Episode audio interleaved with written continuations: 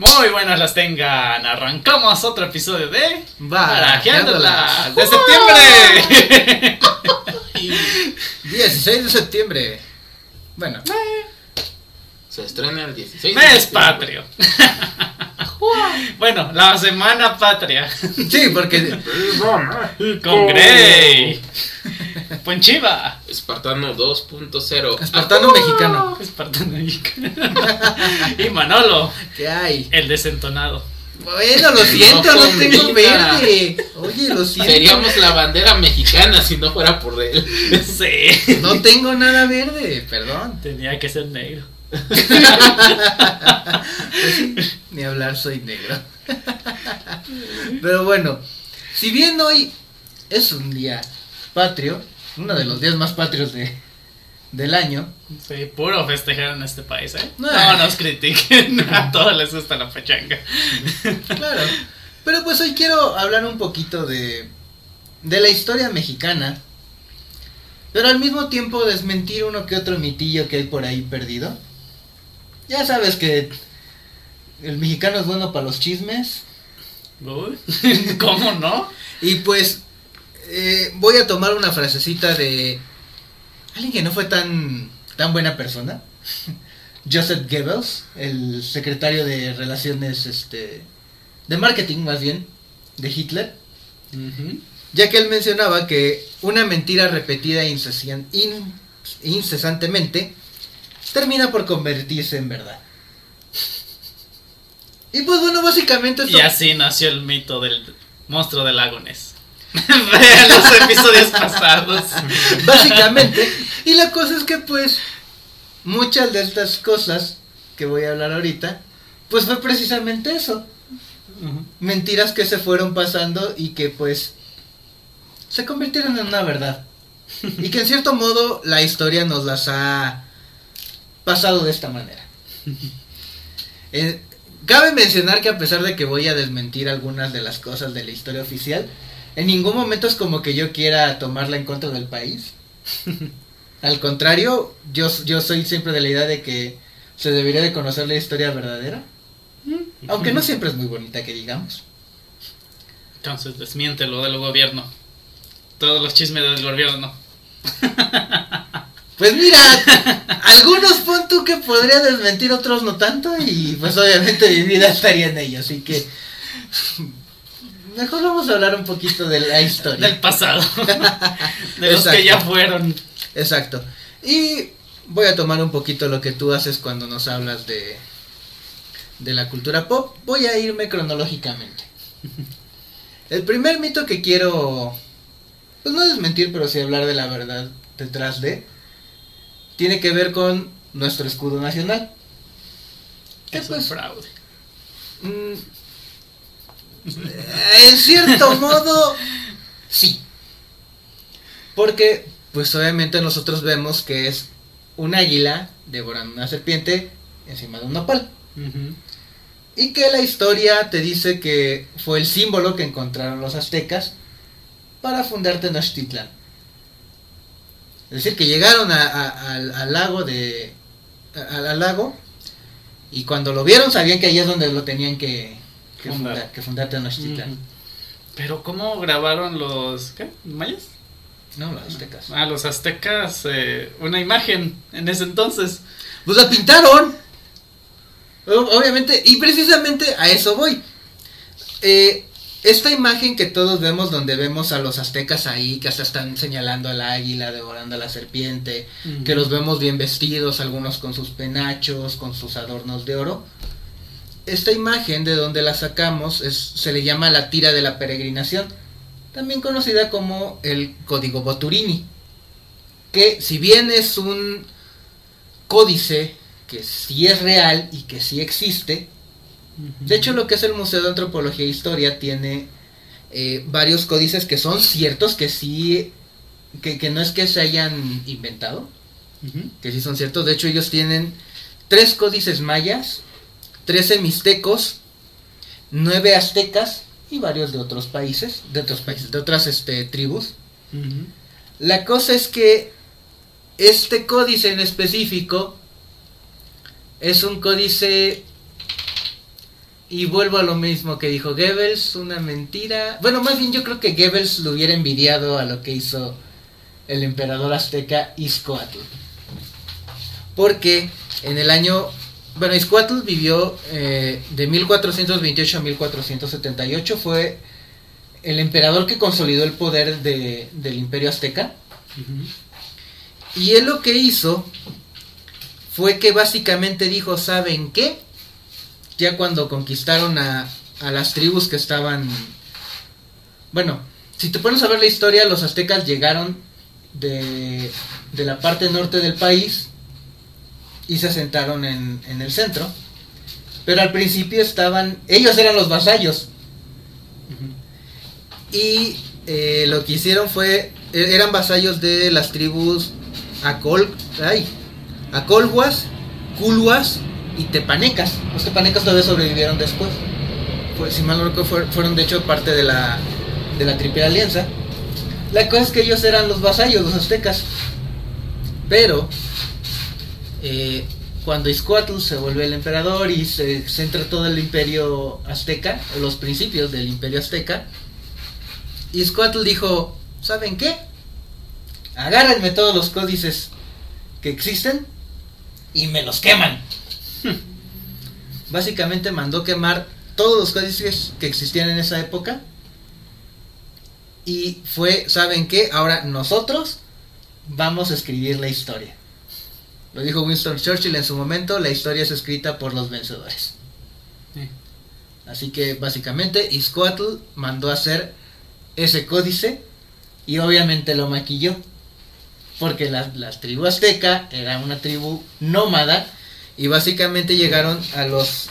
Les dieron los peores terrenos que había, fue porque pues, eran aguerridos, sí. Pero dijeron, ¿sabes qué? Ya dales una tierra así ya, la peor que tenemos. Que fueron los islotes de lo que es ahora Tlatelolco y lo que se convirtió en Tenochtitlán, que sería el centro de la, de la Ciudad de México. Pero la cosa es que si, si lo... e- Era, eran terrenos que básicamente estaban llenos de... Se les llama tulares, que eso- esta es esta planta así delgadita que crece este, cerca del, del lago, de los lagos, estas plantitas así delgaditas. Eh, carrizales, sapos, ranas, culebras, insectos.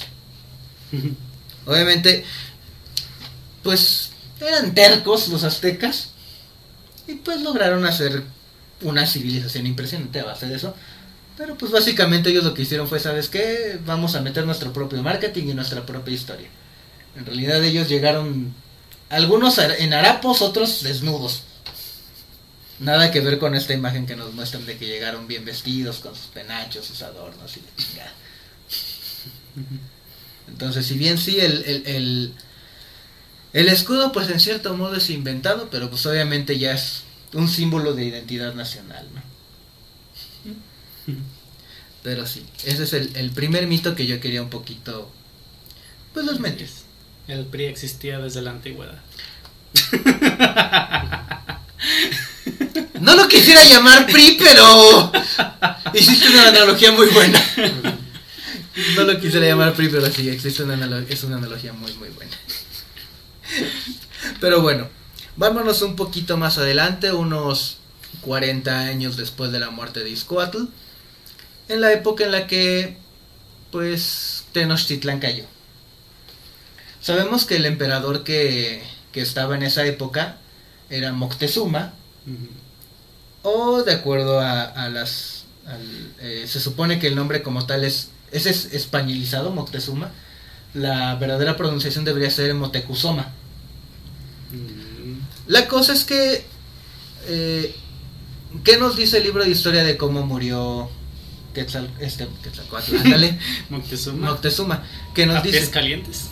No, ese fue Cuauhtémoc. Nah, ya se me olvidó la historia. Sí, ya me di cuenta.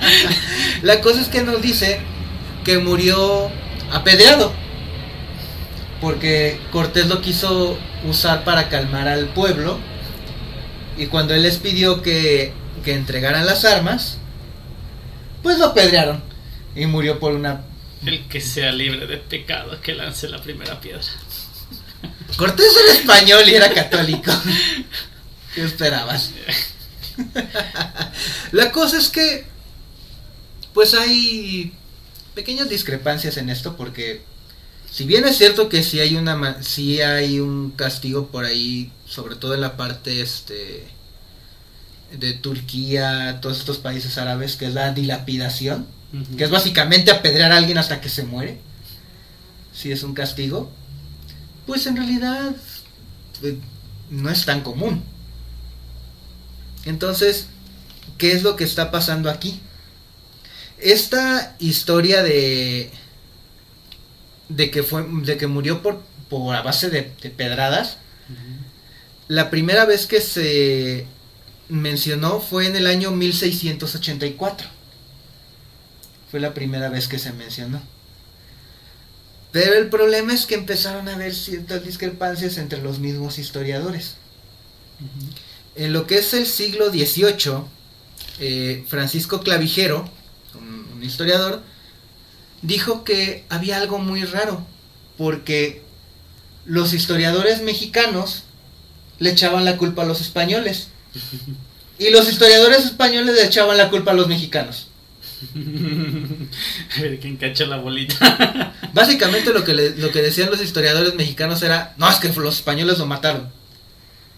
Y los, españoles, los historiadores españoles dijeron, no, es que lo mataron a pedradas. Fue su mismo pueblo lo que lo mató. Exacto. Entonces, eh, si nos vamos un poquito a lo que es la historia, no tanto de que se escribió después, sino la que se fue escribiendo conforme fue la conquista, eh, hay eh, tres personajes que dijeron diferentes cosas. El primero fue, ah, es alguien muy conocido, Fray Bernardo de Sagún, que pues sabemos que es un historiador que, que vio mucho este...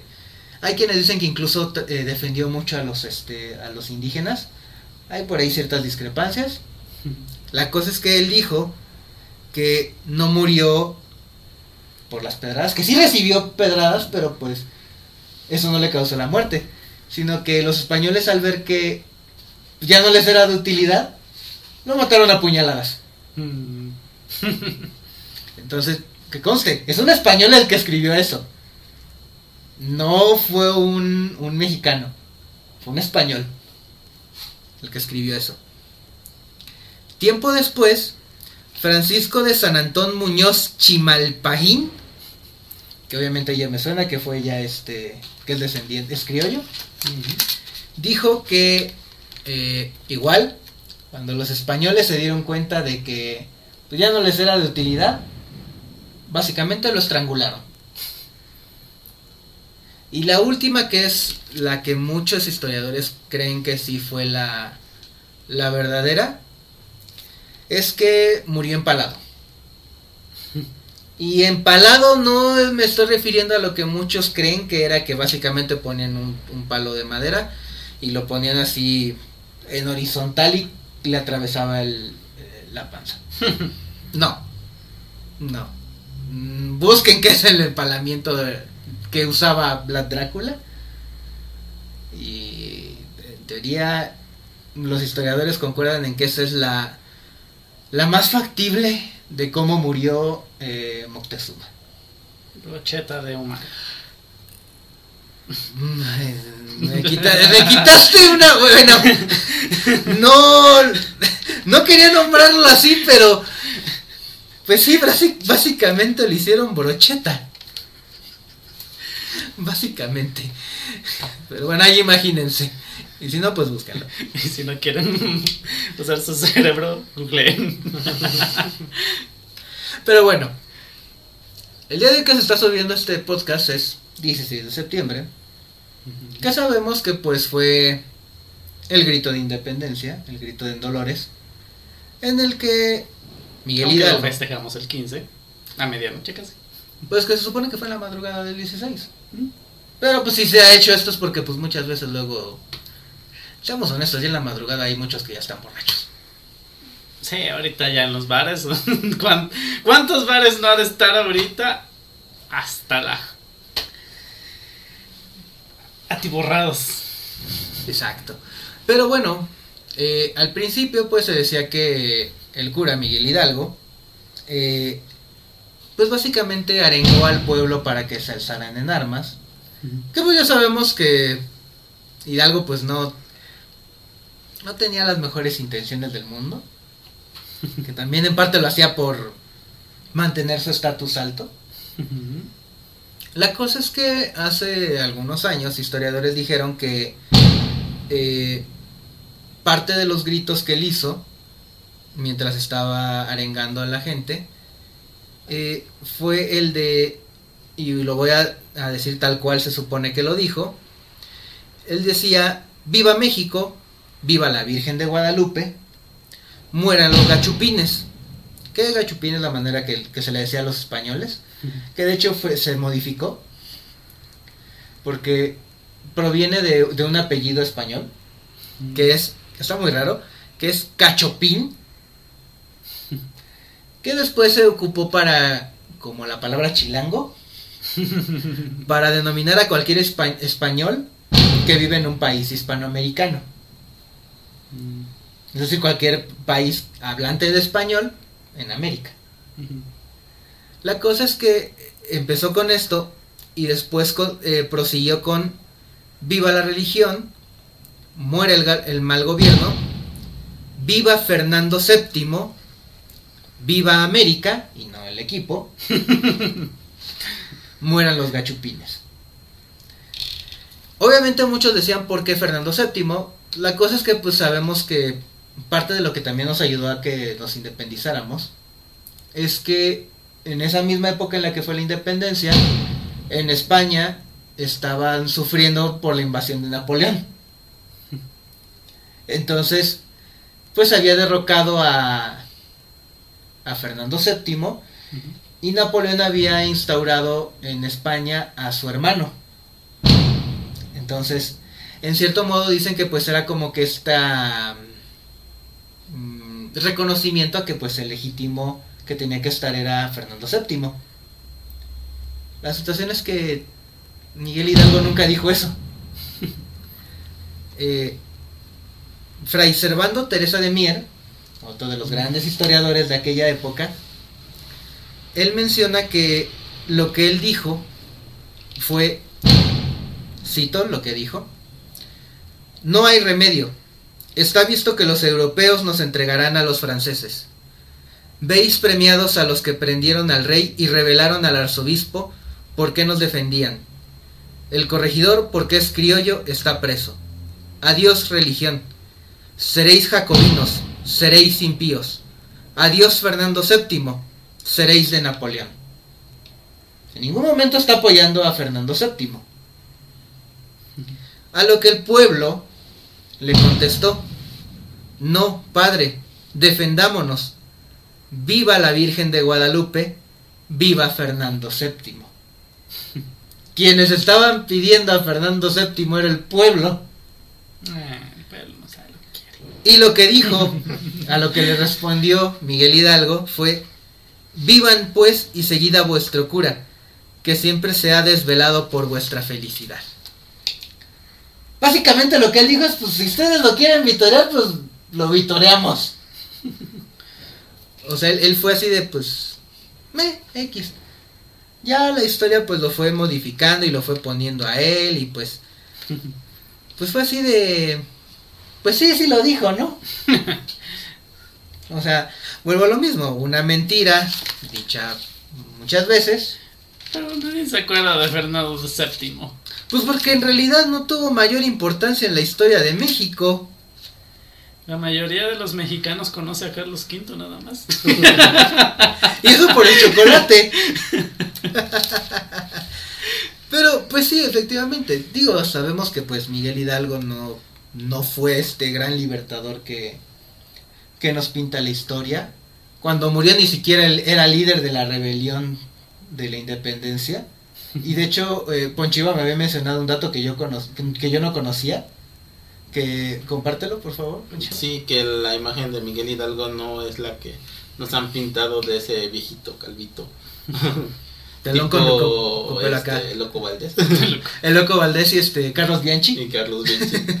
Sino que era la imagen de un virrey español que precisamente eh, querían, la cimentaron porque querían darle este eh, popularidad a ese virrey y usaron esa imagen, su imagen de él diciendo que era Miguel Hidalgo. Mm. para popularizarlo. Pero en realidad esa no es la imagen original de Miguel Hidalgo. ¿Cuál es? La verdad no sé. Se perdió. Ajá, se, historia. per- se llegó a perder y pues, pues no lo sabemos. De hecho, se supone que cuando él fallece, los que tenían este el liderazgo de la rebelión eran Allende, era, era Allende. Después lo toma este Morelos y cuando fallece Morelos lo toma nuestro paisano Vicente Guerrero. Muertos que no era tan cura como pensaban tampoco. No, resultó ser. ¿Cómo era esta religión? Este. ah, Se me olvidó. Mm, Eran ocultistas, ay, estos. ¿Masón? Ajá, eran masones.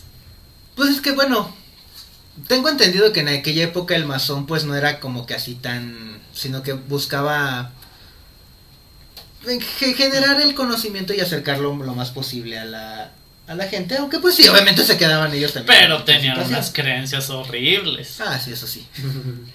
Eso sí. Pero bueno, la cosa es que terminamos ahorita con, con Hidalgo, que pues no, no fue tan buena gente como todos pensamos, pero aún así le alcanzó para tener su estación del metro. Sus colonias, sus calles, todo lo que quieran. En cualquier ciudad hay un Hidalgo. Ya no, ya, ya no hay billete de él, ¿verdad? De mi- No. No. Bueno, al menos no se quedó con su billete. Pero bueno, vámonos un poquito más adelante. Vámonos al año 1854, específicamente el 11 de septiembre, cuando en el, en el Teatro de la Ciudad de México se estaba haciendo un pequeño concierto para festejar la victoria del presi bueno, sí, del presidente Antonio López de Santa Ana, Mm. el 15 uñas le llamaban algunos. Sí, porque perdió un- una pierna.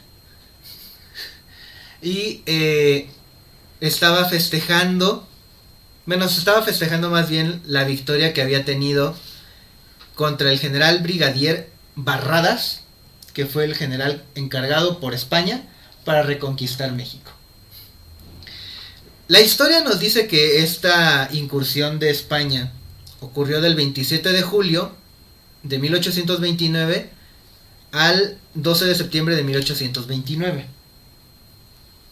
La historia oficial, es decir, lo que, lo que dice el gobierno, es que hubo batallas en Veracruz, en Tamaulipas y en Tampico en las que el ejército mexicano, si bien perdió algunas, al final logró repeler al ejército de, de Barradas y pues España dijo, bueno, pues son independientes. ya no vamos a hacer más por intentar reconquistarlos. Pero otros registros de la historia te dice que las fuerzas del general, bueno, del brigadier Barradas, se vieron diezmadas por huracanes, mosquitos, agua contaminada, hambre, vómitos y diarreas. Benditos huracanes que todo el tiempo nos andan asolando. La fiebre del tipo, ¿no? Exacto. Básicamente, sí hubo ciertas escaramuzas, pero pues eh, no fueron tantas como dice la historia y al final el ejército español se vio muy diezmado por el clima que vivimos mucho. Eso sí, a cualquier playa que vayas, un chingo de mosquitos. Y dengue. Exacto. Entonces, pues este 11 de septiembre no nada más fue un concierto en el que llegaron músicos de, de otros países, sino que básicamente también sirvió para presentar otro de nuestros símbolos nacionales, el himno. Eh, Uh. Muy bonito, pero uh, es la mayor decepción que uno se puede enterar, de- de- la verdad. Exacto, porque si bien el, el- el himno que ahorita cantamos todos los lunes en las escuelas, Cantábamos, ya no lo bueno, ahorita no lo cantamos, pero puedes cantar a la medianoche. en, en los canales las de TV de la mañana. La cosa es que si bien ahorita nada más se canta el coro y dos estrofas, Sí, nadie conoce lo demás. Exacto. Muy raro si alguien se lo aprende completo. hubo una estrofa, bueno, dos estrofitas que se No, y tuvieron. que en este mes de septiembre lo han adoptado más, ¿no? Porque retiembla en sus centros la tierra. Exacto. La cosa es que hubo dos estrofitas que se que con el tiempo se fueron retirando, sobre todo después de lo que hizo Santana. Porque Eh, las voy a decir tal cual fueron, tal cual estaban. Todavía por ahí hay archivos don- de, de la nación que los, que los tienen. Pero ya no se cantan. Si ves la letra del, del himno ya no salen. Ni en googleándolos. Googleándolas la, puedes- la puedes encontrar. Ahí está. Pero Te en, sale toda la canción. en el oficial no sale. Y en la canción no sale. Pero ¿quién dice que es oficial ya? El gobierno. La cosa es que dicen, bueno, eh, eh, estas dos estrofas eran básicamente en honor a Santa Ana, que era como que el héroe nacional en aquel momento. ah, Es que sé por allá. La cosa es que decían, del guerrero inmortal de Zempoala, del héroe de Zempoala, defendiendo la espada terrible, y sostiene su brazo invencible tu sagrado pendón tricolor. No creo que en ningún momento haya traído su espada y, y bandera en algún momento, pero bueno. Él será del feliz mexicano, en la paz y en la guerra el caudillo, porque él supo sus armas de brillo circundar en los campos de honor. Cha, que sé por allá. Obviamente después de que se, bueno, se vino todo este desmadre cuando por su culpa México perdió más de la mitad de su territorio, pues dijeron, este, Sáquese por allá. básicamente quitaron esas, este, Estrofa. esas estrofas. Ahora, todos sabemos por los libros de texto que quienes escribieron este himno, bueno, los compositores fueron en la letra Francisco González Bocanegra y Jaime Nuno en la parte de la música. Así es. Lo que hay mucha gente que no sabe, hay otra que sí, es que Jaime Nuno adaptó este himno de una canción que existía antes que se llama Dios y Libertad.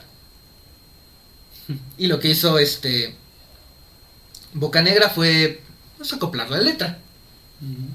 Que de hecho también eh, no hay un registro así como tal de aquel concurso internacional que se hizo donde se marcó la marsellesa como el himno más hermoso del mundo y después el mexicano. No hay un registro así como tal en la historia de que se haya hecho. A lo mejor sí se hizo, a lo mejor no, no sabemos. Efecto Mandela. Nunca existió tal concurso. La cosa es que cuando se hizo la convocatoria hacia los compositores mexicanos para la creación del himno, en la primera convocatoria, ¿sabes cuántos participantes hubo? Cinco. Ninguno. Uh, estuve cerca. Nadie. Nadie presentó nada. ¿Ves? Efecto Mandela. No hubo concurso. No, estoy hablando aquí de la convocatoria para el himno. Del concurso, quién sabe. La cosa es que desde el gobierno dijo, este... Ah, caray. Entonces dijeron, bueno, Darles un premio. No, dijo, vamos, vamos a, darle más difusión, vamos a buscar. Y en la segunda convocatoria hubo 15 participantes. Sí, me suena a convocatoria para ir a vacunarse contra el COVID. Nadie va la primera vez que los llaman. Casi, casi. La situación, es, la vacuna, ¿no? Sí, les ganado vacuna. la situación es que, pues ya en esta convocatoria fue cuando ya aparecieron Boca Negra y Nuno. Y pues ya se tomó su, su composición para lo que ahora tenemos como nuestro himno. La situación es que muchos, muchos, muchos años después, precisamente un 15 de septiembre en 2004, se dio la noticia de que pues el gobierno mexicano no tenía los derechos del himno, sino que los tenía la compañía extranjera, específicamente estadounidense, RCA. O tengo entendido que se llama completo RCA Víctor. Ellos eran los que tenían los derechos, así que básicamente nosotros, por así decirlo, estábamos pagando por usarlo. Y sí. Pero, y eso me mandaron la información apenas, eh, un abogado experto en derechos de autor se puso a analizar toda esta información y eh, básicamente lo que le encontró es que el gobierno en ningún momento ha dicho que los autores no son Bocanegra y Nuno. Ellos son como tal los autores y como tal el- los derechos originales los tienen ellos. Por ahí hubo alguna leyenda urbana de que Jaime Nuno había vendido los derechos a, a un extranjero. Pero la situación es que este mismo eh, abogado dice que si se presentara alguien diciendo que a su antepasado se los vendieron, el mismo gobierno generó ciertos este, candados de seguridad para que dijeran, ¿sabes qué? Me vale, yo no te voy a pagar un solo peso. y parte de esos este, eh, candados vinieron por dos presidentes mexicanos. Uno de ellos, Manuel Ávila Camacho, en el 42, que básicamente eh, eh, solo hizo una pequeña modificación a la constitución de 1917 y dijo que pues básicamente el himno, el escudo y la bandera pues son propiedad del gobierno mexicano. Es decir, que nadie más puede decir, sabes qué es mío y me tienes que pagar a mí por el, por el derecho a usarlos. Y quien terminó de crear como tal una ley para proteger al, gobierno mexicano del uso de esto fue en 1984 el presidente Miguel de la Madrid, cuando él eh, decretó como tal la ley sobre el escudo, la bandera y el himno, en la que, entre muchas otras cosas, se menciona que eh, nosotros como mexicanos al momento de, cantar el himno debemos de hacerlo de una manera respetuosa y sin modificar la letra. Pero la verdad, cuando se canta el himno, no hay ningún mexicano que lo desprecie en serio. Es algo que muchos países respetan de México, que cuando se canta el himno, todos al unísono lo andan cantando. Efectivamente, es decir, o sea, sí, el mexicano respeta mucho el himno, sí lo respeta, lo, lo entona de buena manera, los, los ves. Si bien hay, eh, hay por ahí cierta discrepancia, porque muchos lo hacen obviamente con el saludo, en teoría no se debería de hacer, el militar pues obviamente lo hace por lo general con el saludo militar. Hay pequeñas discrepancias, pero al final de, muestra, de cuentas le estás mostrando respeto. No hay ningún problema. La situación aquí es que igual la misma ley dice que el no puedes modificar la letra. Que sabemos. puedes quitar versos, pero no modificarla. bueno, el gobierno lo hizo desde antes de que, de que existiera esa ley. La cosa es que eh, a lo que iba yo es que sabemos que en muchos eventos donde participan mexicanos, eventos deportivos como box, como lucha, muchas veces fútbol, fútbol, muchas veces hay alguien que canta el himno y que muchas veces se equivocan. Coque Muñiz, este. entre muchas otras. La cosa es que si bien el gobierno nunca se ha puesto muy energético en ese sentido, si te pones a leer la, esta ley, sí podrían tener una multa por hacer el cambio de la letra, mm. por el equivocarse. Y esta multa, aparte de que en teoría podrían estar arrestados hasta 38 horas. Nah, es poquito. Día y medio. También te dice que podrían recibir una multa monetaria de hasta 10 mil veces el valor de la unidad de medida y actualización. ¿Eh? Tradúceme. ¿10 mil pesos? No. La unidad de, medida y actualización, al menos en, el en, en la parte que yo leí, en ese momento estaba en 89.62 pesos. Es decir, y haciendo la multiplicación, podrían recibir una multa de hasta 896.200 pesos. Ah, caray. Por equivocarte al cantar el himno. Ah, caray, mejor no canto el himno en público, la Exacto, o sea... Eso me sirve para empezar primero el terrenito en la casa.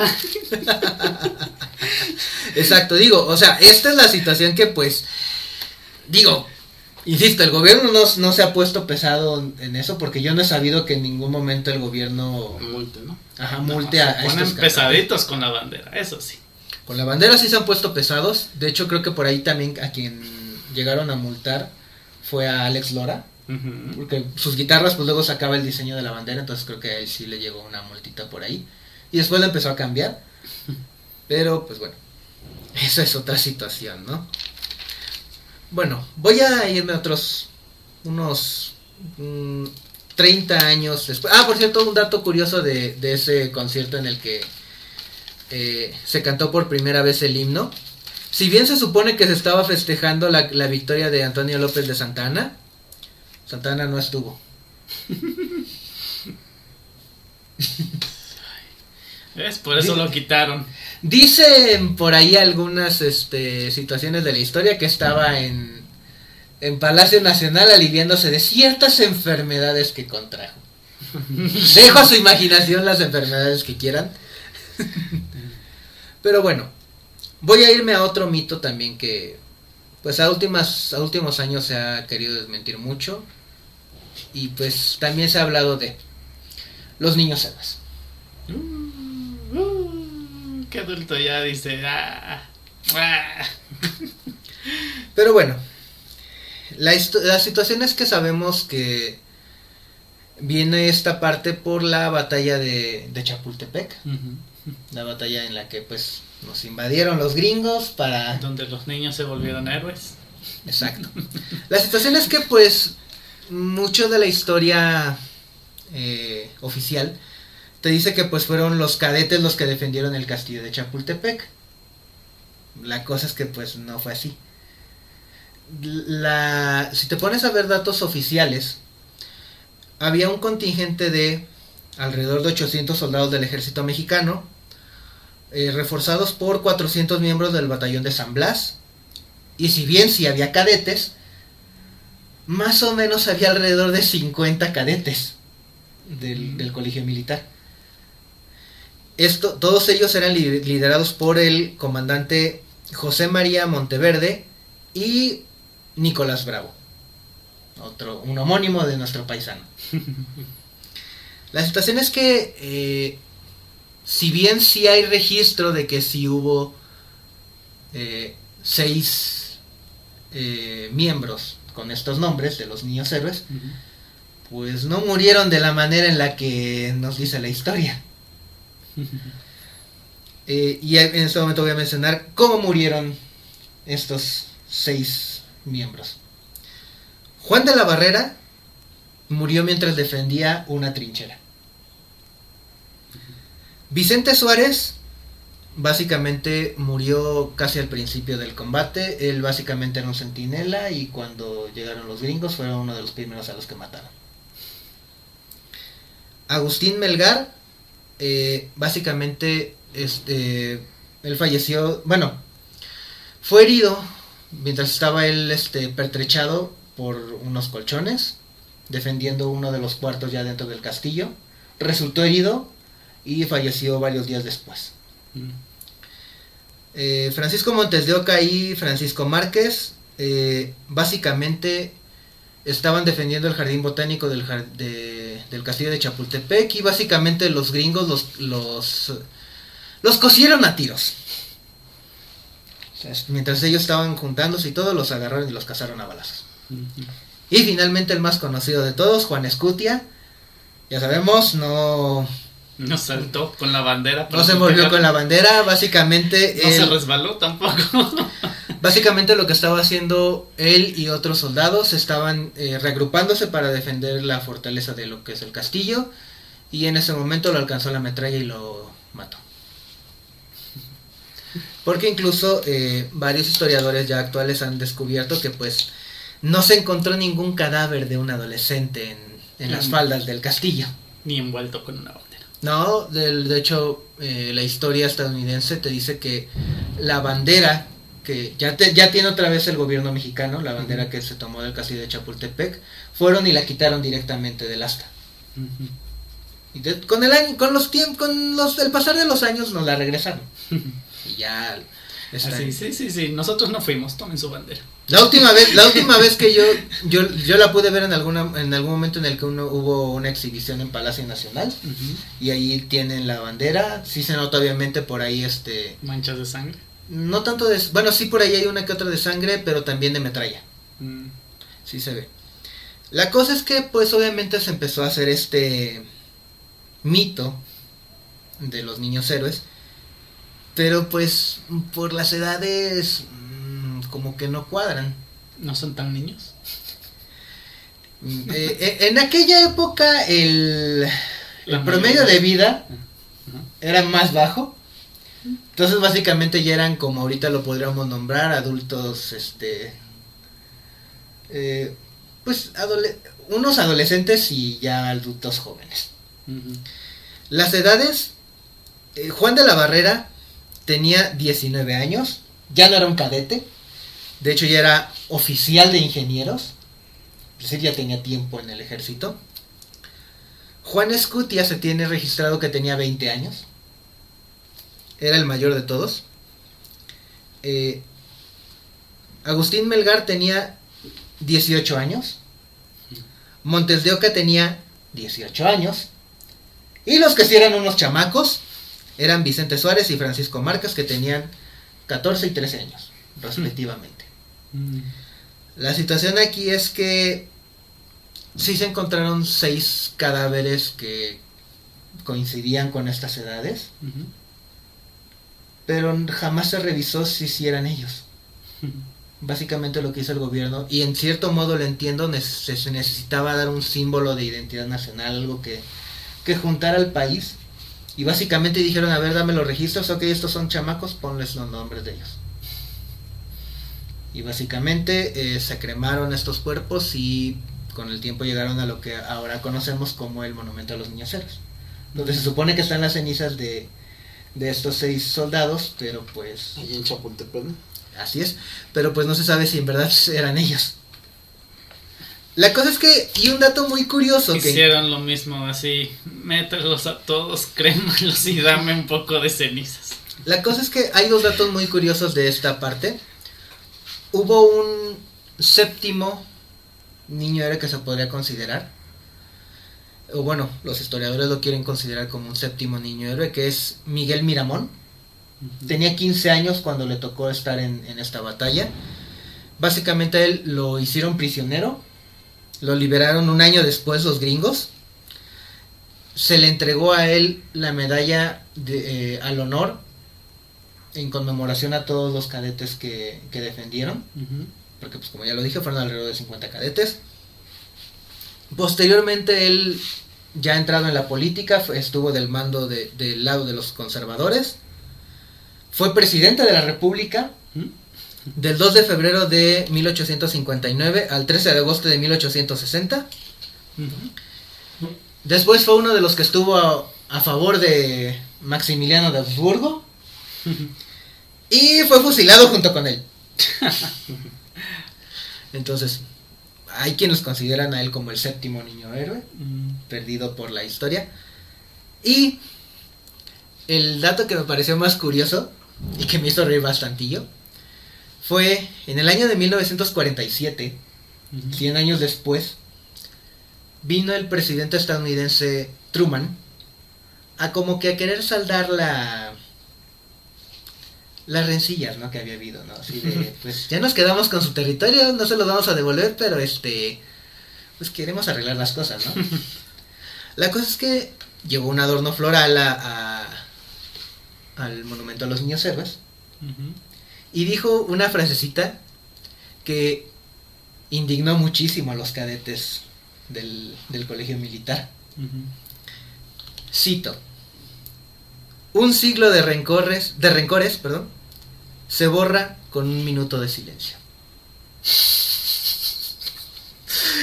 Ah. Esas fueron las palabras del presidente Truman. Ay. Enfrente de cadetes del colegio militar. Obviamente se superemputaron los cadetes y al más puro estilo de un mexicano y bien hecho cadetes, yo hubiera hecho lo mismo si hubiera tenido la oportunidad. Tomaron el arreglo floral, lo tiraron, lo pisotearon y lo quemaron. Y pusieron las cenizas en el monumento. Eso no lo, no lo, no lo mencionan, pero hubiera sido genial.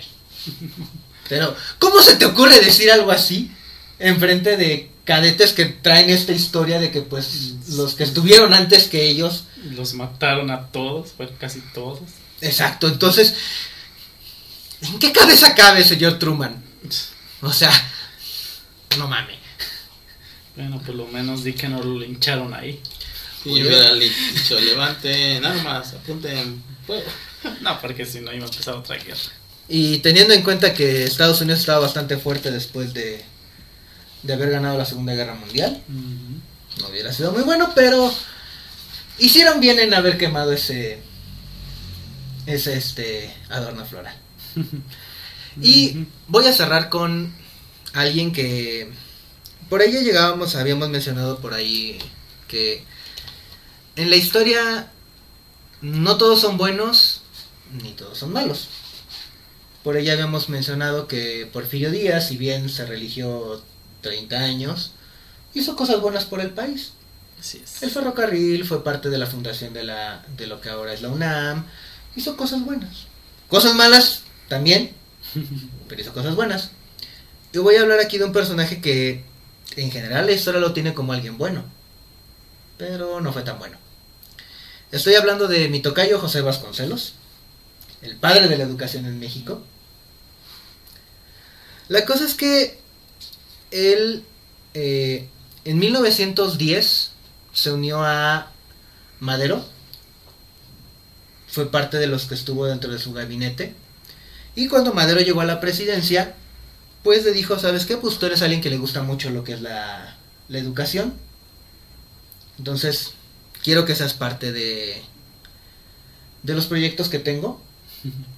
Eh, Vasconcelos fundó en el año de 1912 la Universidad Popular, que básicamente agarró maestros y científicos de mexicanos, fundaron esta universidad donde ellos no cobraban y lo que hacían era pues llevar la educación a la gente. Se proyecto daría- muy bueno. Se daría de topes ahorita si viera cómo está la educación. La cosa es que pues esta universidad desafortunadamente pues el gobierno la descontinuó, pero eh, existió desde 1912 a 1920. Y pues sí educó a la más gente que pudo, ¿no? Los mismos maestros lo hacían de buena gana. No es como que se les obligara, no, lo hicieron de buena gana. Eh, tiempo después de que cayó Madero y llegó a la presidencia Carranza, Carranza se acerca a él y le dice, ¿sabes qué? Quiero que sigas tú en la educación, estás haciendo buen, buen trabajo. Y lo eh, nombró como director de la Escuela Nacional Preparatoria. Él pues siguió en ese tiempo. Tiempo después cuando quitan a Carranza y llega Huerta. Huerta le dijo, ¿sabes qué? Tú estás haciendo buena chamba. Vas para rector de la universidad. Él fue rector de lo que ahora es la UNAM. Fue uno de sus rectores. Y después cuando quitan a Huerta y llega Álvaro Obregón, la revolución fue un desmadre de presidentes. La cosa es que llega Obregón y le dice, ¿sabes qué? Tú estás haciendo buena chamba. Vas para a la Secretaría de Educación Pública. Fue el director de la Secretaría de Educación Pública. Tiempo después deja la Secretaría porque se lanzó como gobernador a, a su natal Oaxaca. Perdió. Y después de que perdió, se autoexilió a Estados Unidos.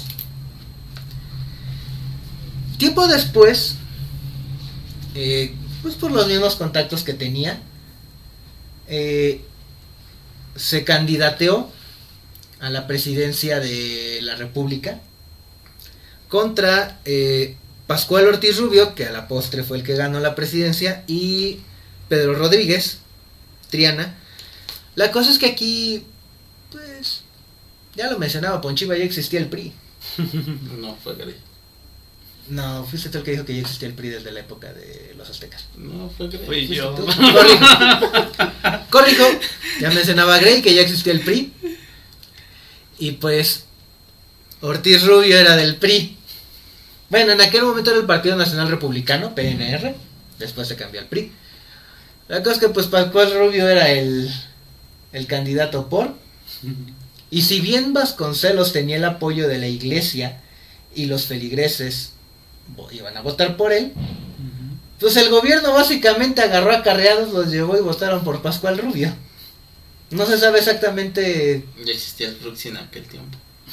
pues no sé si el Fruity, pero pues los acarrearon. La cosa es que después de eso, pues se volvió a exiliar a Estados Unidos. Y, él vivía en Texas, para ser exactos. No será familiar de Peña Nieto. Puede ser.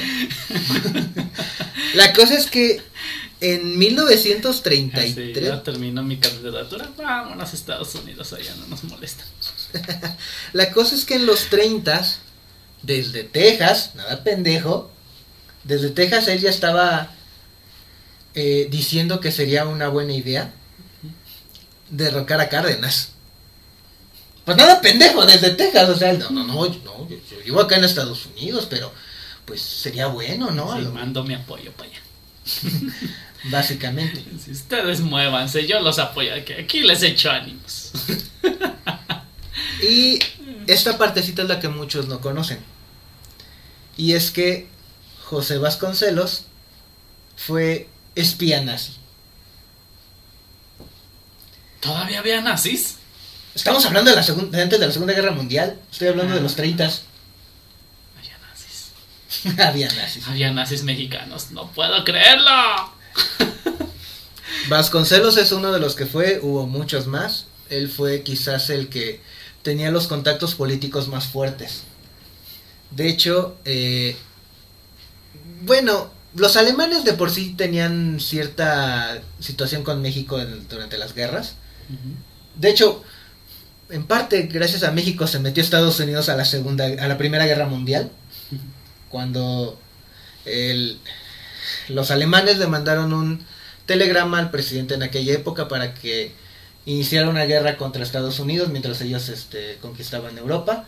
Lo interceptaron los británicos, se lo dieron a los gringos y se metió a Estados Unidos. Básicamente estaban buscando una provocación para meterse. Pero en la época de Vasconcelos, el alemán Arthur Dietrich se acercó a él. ¿Tudito? No. Arthur Dietrich. Mal. ¿Dito? La cosa es que él pues era uno de los que estaba bajo las órdenes de, de Goebbels y pues le dieron cierto apoyo monetario y político a Vasconcelos.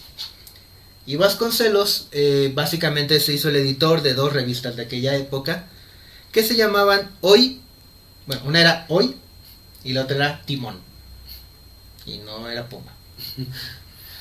La cosa es que, pues al, al ser el, el editor, pues podía poner lo que él quisiera, lo que se le pegara a su regalada gana.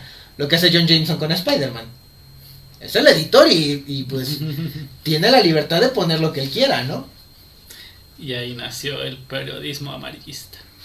Antes, pero eh, la cosa es que pues él tomaba mm, cierto proselitismo a favor de, de Hitler. Y específicamente voy a decir dos que mencionó. Ambos fueron en la, en la revista Timón. En el número 7 dijo, y cito, todos los pueblos del mundo tendrán que agradecer a Mussolini y a Hitler el haber cambiado la faz de la historia. Eh, Ok, si bien estamos hablando de la época en la que Hitler todavía no había empezado con su desmadre, estamos viendo que ya había, pues ya se estaba notando ese racismo que tenía, ¿no? Pero ya aquí Vasconcelos estaba diciendo que que tendrían que agradecérsele a Mussolini y a Hitler. Sí, claro. Ajá. Y en el siguiente número, en el 8, estos fueron los que se lograron rescatar. Se lograron rescatar estos números. No se sabe en realidad si en los demás sacó más este, editoriales así. Pero en el 8, pues básicamente dijo, y esto ya es en contra de los judíos, dijo, hay que hacer limpieza. México no puede volverse en la cloaca máxima de los detritos de los países civilizados. ¿Qué? Basura. Básicamente. Entonces, desde ese momento ya estaba igual atacando hacia los judíos. Y la situación es que, pues, sí había cierto plan hacia él de, de los nazis porque este alemán que trabajaba con Goebbels le había dicho que el Führer lo iba a nombrar a él dictador clerical de México, una vez que Alemania ganara la guerra. Y no ganó. Exacto. Así que, ¿qué hizo Vasconcelos? A, a ver si puedes adivinar qué hizo después de que perdió Alemania la guerra. ¿Se fue a Texas? Exacto. Se volvió a exiliar. Luis. Nada, pendejo. Exacto. Entonces, no digo que Vasconcelos no haya hecho buenas cosas, no, hizo buenas cosas. Fue, bueno, la frase de, el lema de la Universidad Nacional Autónoma de México, por mi raza hablará el espíritu, él fue el que lo forjó, él fue el que lo, lo instauró. No es como que no haya hecho cosas buenas, de hecho, parte de las cosas que él quería instaurar cuando fuera el dictador en México era que quería instaurar el, el sistema alemán de educación en México. Y quería construir muchísimas escuelas en México. Tenía plan- planteadas construir alrededor de eh, 50 escuelas a nivel nacional al año. ¿Qué? Ay, sí, pero a base de racismo. o sea, de racismo. Digo, ese era uno de los planes que él tenía. Pero sí hizo muchas cosas buenas por la educación en México. En ningún momento estoy diciendo que no haya sido alguien que hizo cosas buenas. Pero pues esta partecita de que fue espía nazi, de que pues tenía sus situaciones políticas por ahí, pues no se dicen tan, tan fácil, ¿no? No se dicen en, la historia verdadera. Bueno, en la historia oficial no se menciona. Pero bueno, estos son nada más algunos de los mitos que hay por ahí. De esas verdades ocultas que hay en México. En realidad si nos ponemos a ver, hay chinga puta madral más. Pero pues estos fueron algunos que yo se me hicieron interesantes y pues dije, vamos a compartirlos, ¿no? Y como digo, no es que yo trate de, de atacar a, a México, no, estoy orgulloso de ser mexicano, pero pues también es bueno saber un poquito de lo que en verdad en la historia, ¿no? Así es. Y pues bueno, déjenos en los comentarios ahí si qué, qué opinan de toda esta historia, conocían estos mitos, por ahí ya habían este escuchado porque me mencionaba Gray y si es cierto, hay mucha gente que ya sabía eso de, de los derechos de, del himno. Se- como que se corrió por este mucho ese rumor en su momento, que por ahí igual, si hay alguien que sepa de leyes de autor, también que nos mencione si cómo está esa situación, si en verdad pues, el, el mismo gobierno puede protegerse en el uso del himno. Entonces, pues coméntenoslo. Y pues bueno, vamos a ir cerrando. Ya saben, ahí están nuestras redes sociales, Facebook, Twitter, TikTok con nuestro corresponsal y su asistente. De temporada. Exacto. Son nuestro canal en YouTube, nos escuchan en Google Podcast y en Spotify. Y pues bueno, vamos a ver. Díganos que si quieren que nos regresen el penacho de, De de Moctezuma. Moctezuma. Logísticamente sería muy difícil. Ay, ya sé.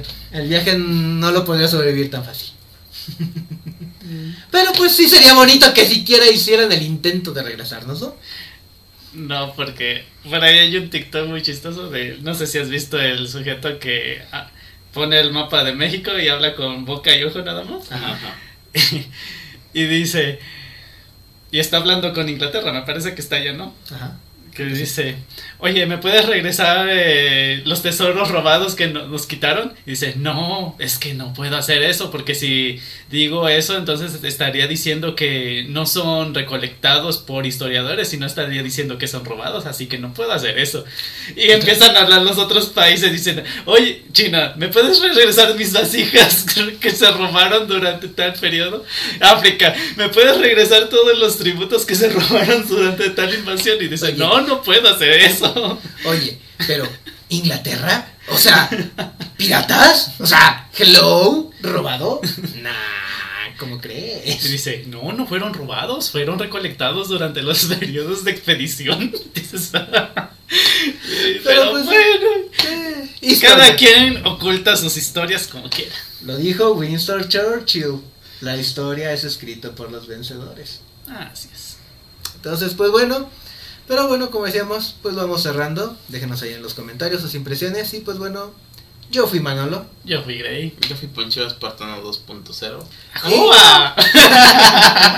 y nos escuchamos la próxima en este jueves random. Bye. ¡Chay! ¡Ajúa!